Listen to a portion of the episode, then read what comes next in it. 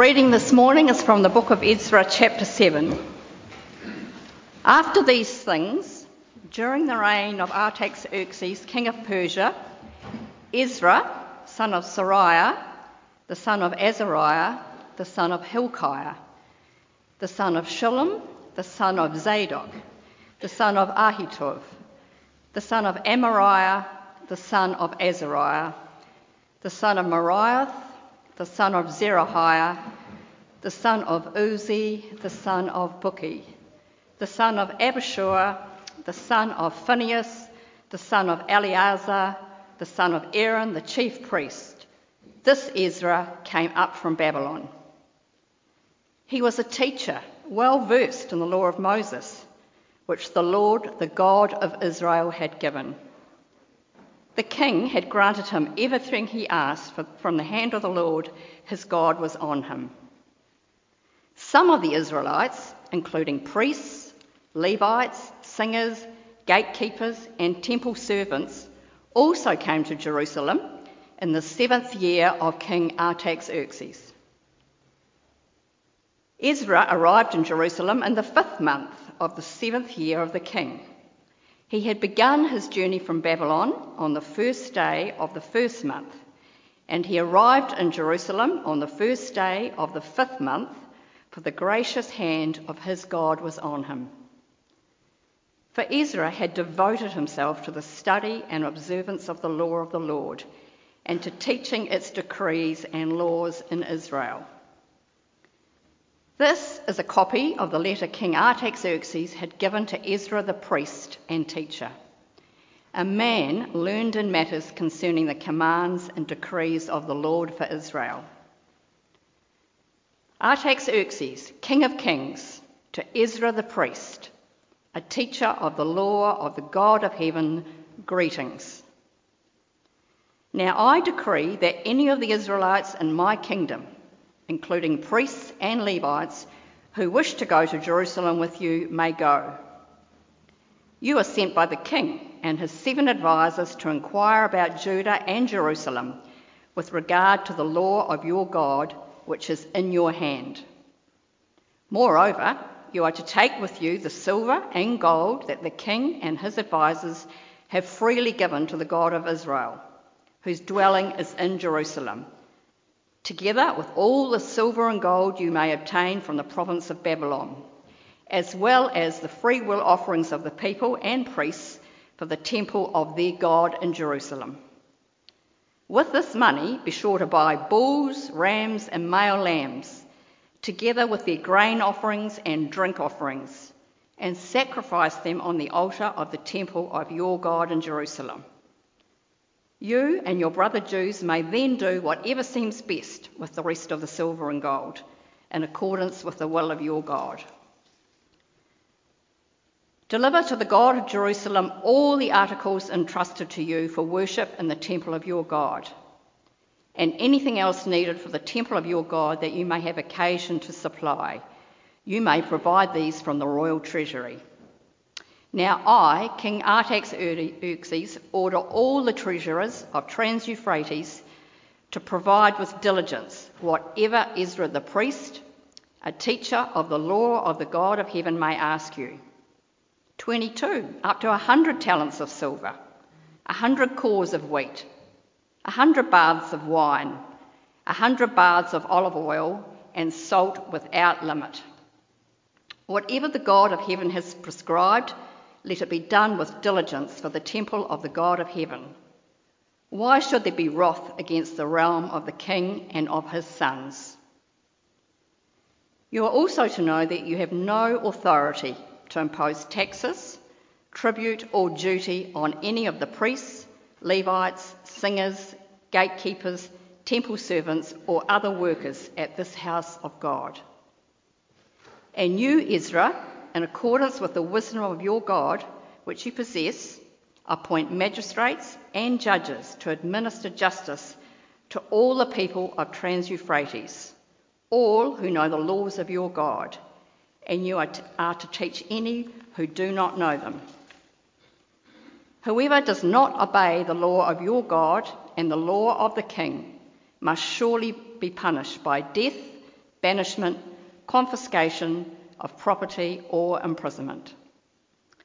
Praise be to the Lord, the God of our fathers, who has put it into the king's heart to bring honour to the house of the Lord in Jerusalem in this way, and who has extended his good favour to me before the king and his advisers and all the king's powerful officials.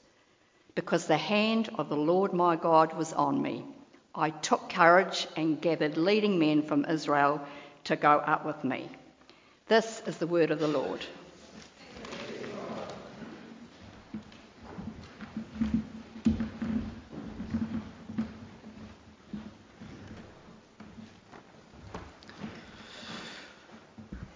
Let's pray. Heavenly Father, we just uh, sung earlier that you are the God who is seated on the throne and that there is no one like you. Uh, Father, we thank you for revealing yourself to us through your word. Uh, and we pray this morning that you would help us to see the significance of that. In Jesus' name, Amen. Well, we're up to Ezra chapter 7 this morning. Uh, if you haven't been with us, don't worry too much. I'm, I'm sure you'll be able to pick up where we are. Uh, and, and, chapter 7 marks a big shift in the book. Uh, there's, this, there's this big gap in time between chapter 6 and, and chapter 7, somewhere around 60 years. And we know very little of, of what happened during those years in Jerusalem, uh, the home of God's people. Now, now, one amazing thing about today's passage is that in chapter 7, we're, we're finally introduced to the man who wrote the book. It's interesting that in a, a book with only 10 chapters, Ezra isn't seen until now. Uh, and that's not to say Ezra is unimportant. He is, he is very important in terms of what God does through him. Uh, in recent weeks, we learned that the people of God had returned from exile in Babylon. Uh, and they began bu- rebuilding the temple of God, which had been destroyed by the Babylonians. And last week we heard that the temple was finally rebuilt after a few hiccups along the way. Now, now Ezra has been in Babylon this whole time. Uh, he wasn't part of the first group of exiles to return. Instead, it seems he's been growing in his stature and, and his standing before the king. Uh, Artaxerxes is now the king of Persia, and we'll see that there's, there's a lot that's been happening in the background, uh, which is finally brought to light. Uh, the passage that we're looking up breaks up in, into three parts. Uh, there's Ezra's lineage, uh, first of all, then there's Ezra's letter, and lastly, and, and most importantly, Ezra's Lord. Ezra's lineage, Ezra's letter, and Ezra's Lord. And once we've worked our way through the passage, we'll, we'll think briefly about the, the character of Ezra. Uh, so, firstly, Ezra's lineage. There's a story of a, a bank in Chicago that was considering a young man from Boston for a position. Now, his, his previous employer couldn't say enough about him. His father was from a prominent family, his mother was from a prominent family. Uh, further back, he had some links to some of Boston's most influential families. And his recommendation was given without hesitation. Now, sometime later, the, the bank wrote back, and, and this is what they said We're not considering this young man for breeding purposes, just for work. Uh, please supply some more adequate information. Now, you'd be uh, forgiven for being equally puzzled at the way that Ezra is, is finally introduced to us. 16 generations of, of Ezra's genealogy. Uh, unlike the young banker, th- this family tree, which you can also see in, in, the book of 1 Chronicles, shows that Ezra is, is very much qualified for what he is about to do. He is a descendant of, of high priests. Uh, you'll remember the priests were, were the mediators between God and, and the people. And Ezra can trace his lineage all the way back to uh, this man Aaron, the, the first ever high priest. And this lengthy introduction shows us that he's going to be an, an important figure in God's plan. So, this is the Ezra who we finally meet in, in chapter 7.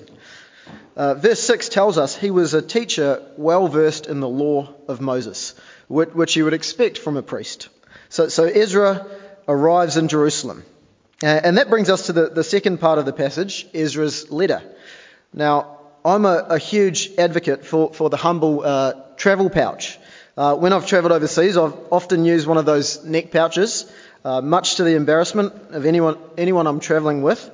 Uh, they offer a great way to kind of keep your passport or anything else important, maybe some money, close to you uh, and safe. And I like to think that Ezra might have been an advocate uh, for the travel pouch as well, given, given the importance of, of the letter that he was carrying with him on his four month journey uh, back to Jerusalem. This is a letter that gives him and the Israelites freedom, uh, it gives them favour. The letter is penned by King Artaxerxes and, and addressed to Ezra. It goes from verse 12 to verse 26, and, in these verses, uh, the language actually changes from Hebrew to Aramaic, uh, pointing to the fact that, that this letter was written by the king himself. And it becomes uh, very clear that the king is, is right behind Ezra. The letter is a little bit like a get out of jail card. Uh, remember, these are people who were taken from their homes. They were, they were forced to resettle in Babylon, essentially as, as prisoners. But this letter is Ezra's ticket back uh, to freedom, and the ticket for any Israelite to finally return to their home in Jerusalem. There was the initial return we saw in chapter 1, but, but not all the exiles had returned to Jerusalem at that point. Uh, some had decided to stay on in Babylon. But now, more of God's people finally return. Now, there are three main instructions in the letter. Uh, two of them for Ezra and one for the treasurers uh, of the Trans Euphrates re- uh, region. The first uh, instruction is a, a, decree to Ezra.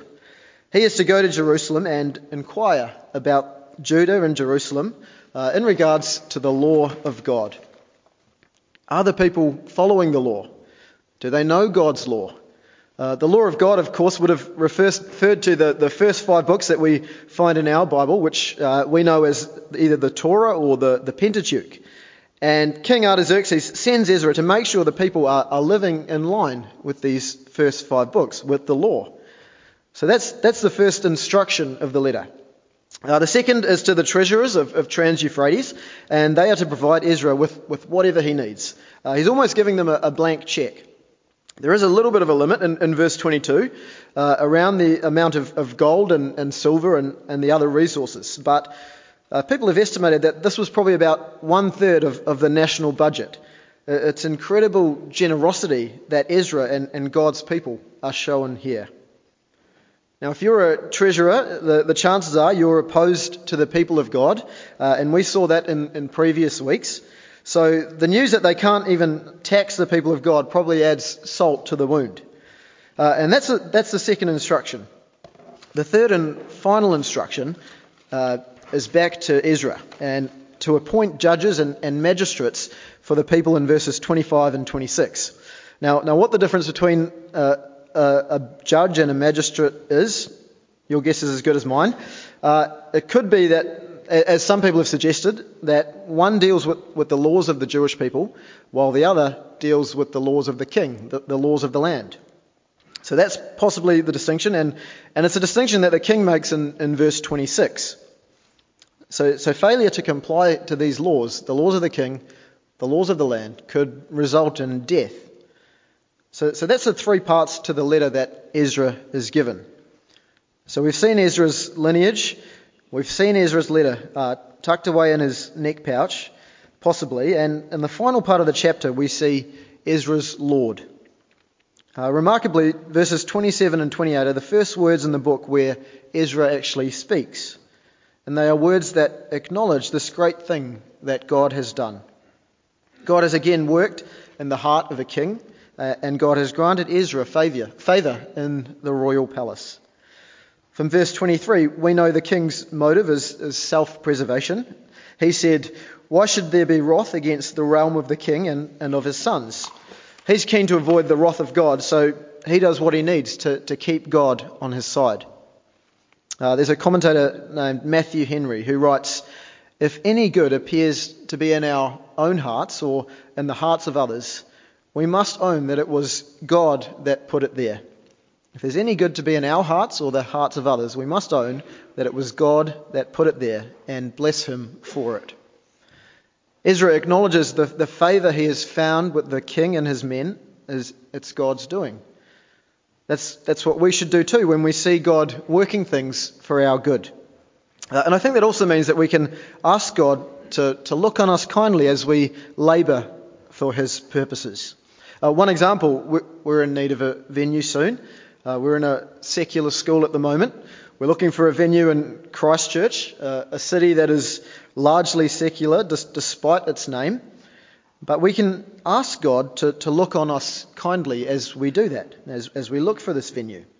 Uh, there may well be setbacks, but if we believe our God is sovereign over all things, then we will ask for his help uh, in our endeavours. Now, Ezra knew that, that God had looked on him favourably, and because of that, he took courage. Uh, courage is something that Christian, uh, Christians need more and more these days. Ezra would have needed courage to, to leave what was familiar to him and to head back to Jerusalem. He was going to proclaim the, the law of God to some people who had shifted a long way away from these laws. A four month journey to people he didn't know all that well. And what gives Ezra courage in this passage is knowing the hand of God is on him. It's there in verse 28, uh, and it's also there back in verse 9. And we're going to see it next week as well. And because it comes up next week, I'm not going to say too much on that. But those here last week will remember it was the, the eye of the Lord watching over his people. Here, God seems to be even more involved as his, his hand is on Ezra. So, so we've worked our way through the passage, and I, I want us to focus on, on one main thing this morning, and that is the, the character of Ezra. You'll have noticed as we went through, there were, there were numerous mentions about his knowledge of the law of God, how well he knows it. Uh, it's a lot of praise that he's given. Uh, it's almost as if he wrote the book himself. Uh, but we see, even from the, from the king's letter, that he was a man who, who knew the law of God. There can be no doubt about that. Verse 6 He was a teacher well versed in the law of Moses. Verse 11 a man learned in matters concerning the commands and decrees of the Lord for Israel. Verse 12 To Ezra the priest, a teacher of the law of the God of heaven. Verse 14, verse 21, verse 25. Uh, but there's one verse which I think sums up why, why Ezra is such an important character at this time in Israel's history, and that is verse 10. Ezra had devoted himself to the study and observance of the law of the Lord, and to teaching its decrees and laws in Israel. See, why, while the temple had been rebuilt, uh, Ezra was there in Babylon, deepening his understanding of the law of God, growing in his obedience to it, and his ability to teach it to others, studying it, obeying it, teaching it. Now, now remember, we are in where we are in Israel's history, uh, the exile has all but decimated the people of God, but God has moved and, and it started a time of renewal. Uh, chapters 1 to 6 of Ezra were focused on this external renewal. The, the temple of God was being renewed, rebuilt. But in chapters 7 to 10, the, the focus shifts. Uh, there's this focus on an internal renewal. And when lasting renewal takes place, it, it often begins with the law of God. God's gracious instructions that he gave his people through Moses, the, the brother of Aaron. The same Aaron mentioned in, in verse 5. Ezra devotes himself to the law, and, and two things happened as a result. He, he learns the will of God in verse 18, and he gains godly wisdom in verse 25. Now, now for us today, we, we don't just have the law of God, we, we have the entire Word of God, the, the good news of the gospel message of Jesus. It's a word that revives our weary souls, the word that takes us from ignorance and, and foolishnness and makes us wise, the word that brings us joy even in the most difficult seasons of life, the word that opens our eyes and allows us uh, to live godly lives as we trust in the work of our Saviour, Jesus. We can make all sorts of changes in our lives. We can, we can change our appearance. We can try and change how we spend our time or who we spend it with. We can try and change our attitudes towards others. Uh, we can try and change our behaviour. But the thing we really need to bring lasting change in our hearts is the Word of God by the power of the Holy Spirit. It's in the Word that we see Jesus and, and that He becomes more beautiful to us than anything else this world can offer us. Than the sin we, we so easily fall into, than the hopes of this life that often seem to fail us. Imagine for a moment that, that someone was, was sent to us in the, the garden city, Christchurch, uh, a little bit like Ezra was sent, to inquire about the Word of God in the lives of, of Christians here. They visit our churches, they, they spend time in our homes. What, what would they find? Would they find people who know the Word of God and, and really delight in its riches? Who are dedicated to, to studying it and, and obeying it and teaching it? People who recognise their sinfulness and, and realise that turning to Christ is always the, the best solution. Or, or perhaps would they find some complacency? Uh, people who've become comfortable with sin because the Word of God isn't something that we're engaging with regularly. Uh, we hardly know it.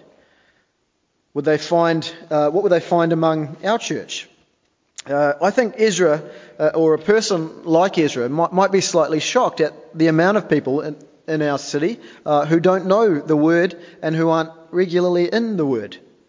And I say that knowing uh, I go through phases where it's a real struggle to spend time in the Word. It, it takes discipline. Uh, where other things in life seem to pile up, and the Word is the thing that can end up being sacrificed. Uh, by contrast to that, I do so, see some great examples uh, in the lives of others and, and, some of the lives of people here. Often that, that helps spur us on when, when we see people uh, in the Word. Now, it's been a, a, disruptive year for many of us, and, and some of us have probably fallen off the, horse a little bit when it comes to devoting ourselves to the Word of God. Uh, what, are the, what are some of the ways we can get back on the horse? Uh, perhaps join a Bible study or, or read the Bible with someone else, uh, with your spouse if you're married, or with someone older or wiser than you, with a friend, with someone younger who you can teach, with someone at a similar stage of life so you can work through things together. Perhaps we can ask ourselves how, how big is the gap bet, uh, between the things that we know to be true in the Word uh, and how we're living our own lives? See, knowing the Word and, and obeying the Word should go hand in hand.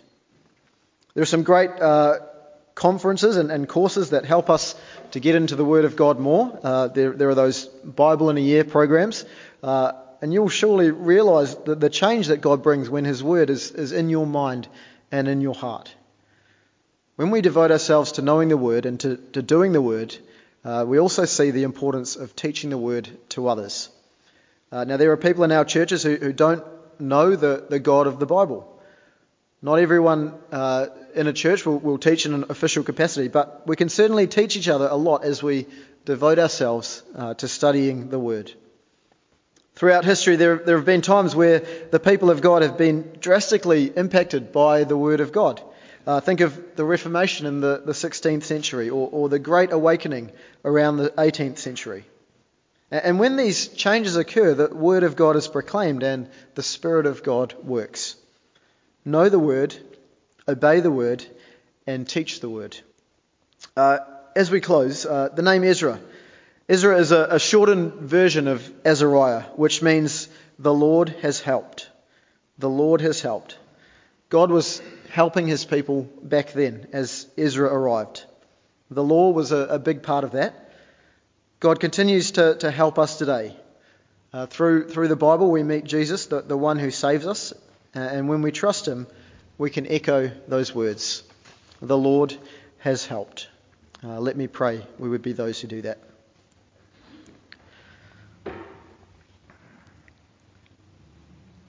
Heavenly Father, we thank you so much uh, for your word to us. Uh, and we thank you uh, for the reminder this morning uh, that, that we are to be those who are uh, devoted to it, uh, who listen to it, who, who obey it, and who teach it to others. And Father, we do pray that you would help us as we go about that. We know there are times in our lives where, where we struggle to, to spend time in the Word, to see the riches in there. So we, we do pray that you would help us to uh, find ways uh, to get ourselves back into it if, if that's us at this time. Father, thank you for brothers and sisters who encouraged us uh, to keep persevering in, in the faith and, and, to spend time in the Word. And we pray that you would continue to use our brothers and sisters uh, here at St. Stephen's uh, to do that work in our hearts. In Jesus' name we pray. Amen.